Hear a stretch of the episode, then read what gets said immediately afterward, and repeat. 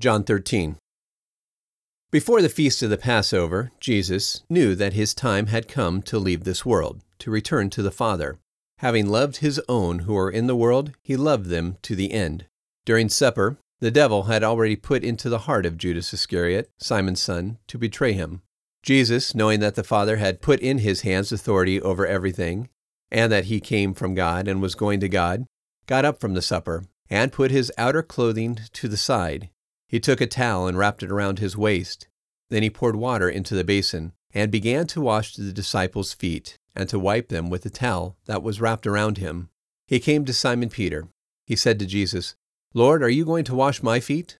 Jesus answered him, You don't know what I am doing now, but you will understand later. Peter said to him, You will never wash my feet.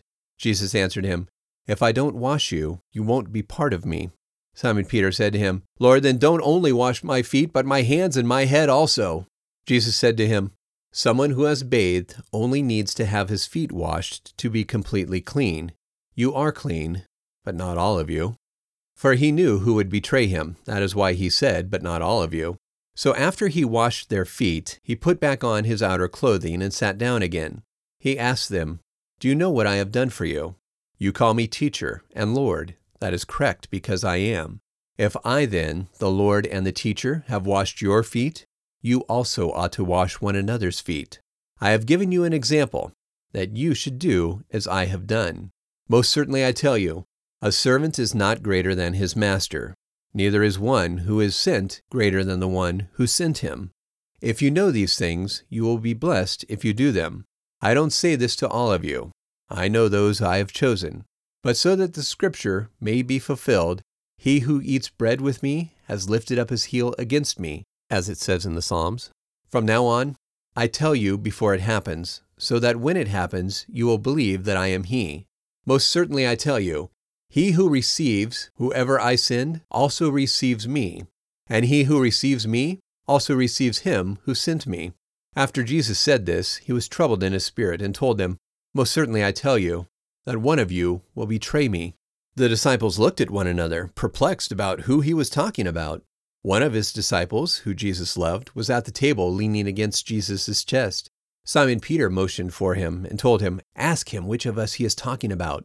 The disciple leaned back on Jesus' chest and asked him, Lord, who is it? Jesus answered, It is the one that I will give this piece of bread when I have dipped it. So after he had dipped the piece of bread, he gave it to Judas, the son of Simon Iscariot. After he ate the piece of bread, Satan entered him. Then Jesus told him, What you do, do quickly.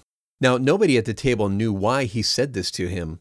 Some thought, because Judas had the money box, that Jesus told him, Buy what things we need for the feast, or that he should give something to the poor. So, after he received that piece, he left immediately. It was night.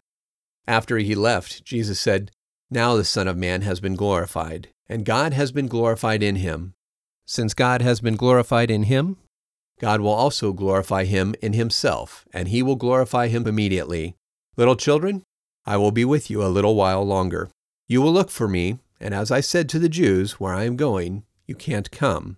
So now I tell you, a new commandment I give to you love one another. Just as I have loved you, you also love one another. By doing this, everyone will know that you are my disciples, if you have love for one another. Simon Peter said to him, Lord, where are you going? Jesus answered, Where I am going, you can't follow now, but you will follow afterwards. Peter said to him, Lord, why can't I follow you now? I will lay down my life for you. Jesus answered him, Will you lay down your life for me? Most certainly I tell you, the rooster won't crow until you have denied me three times.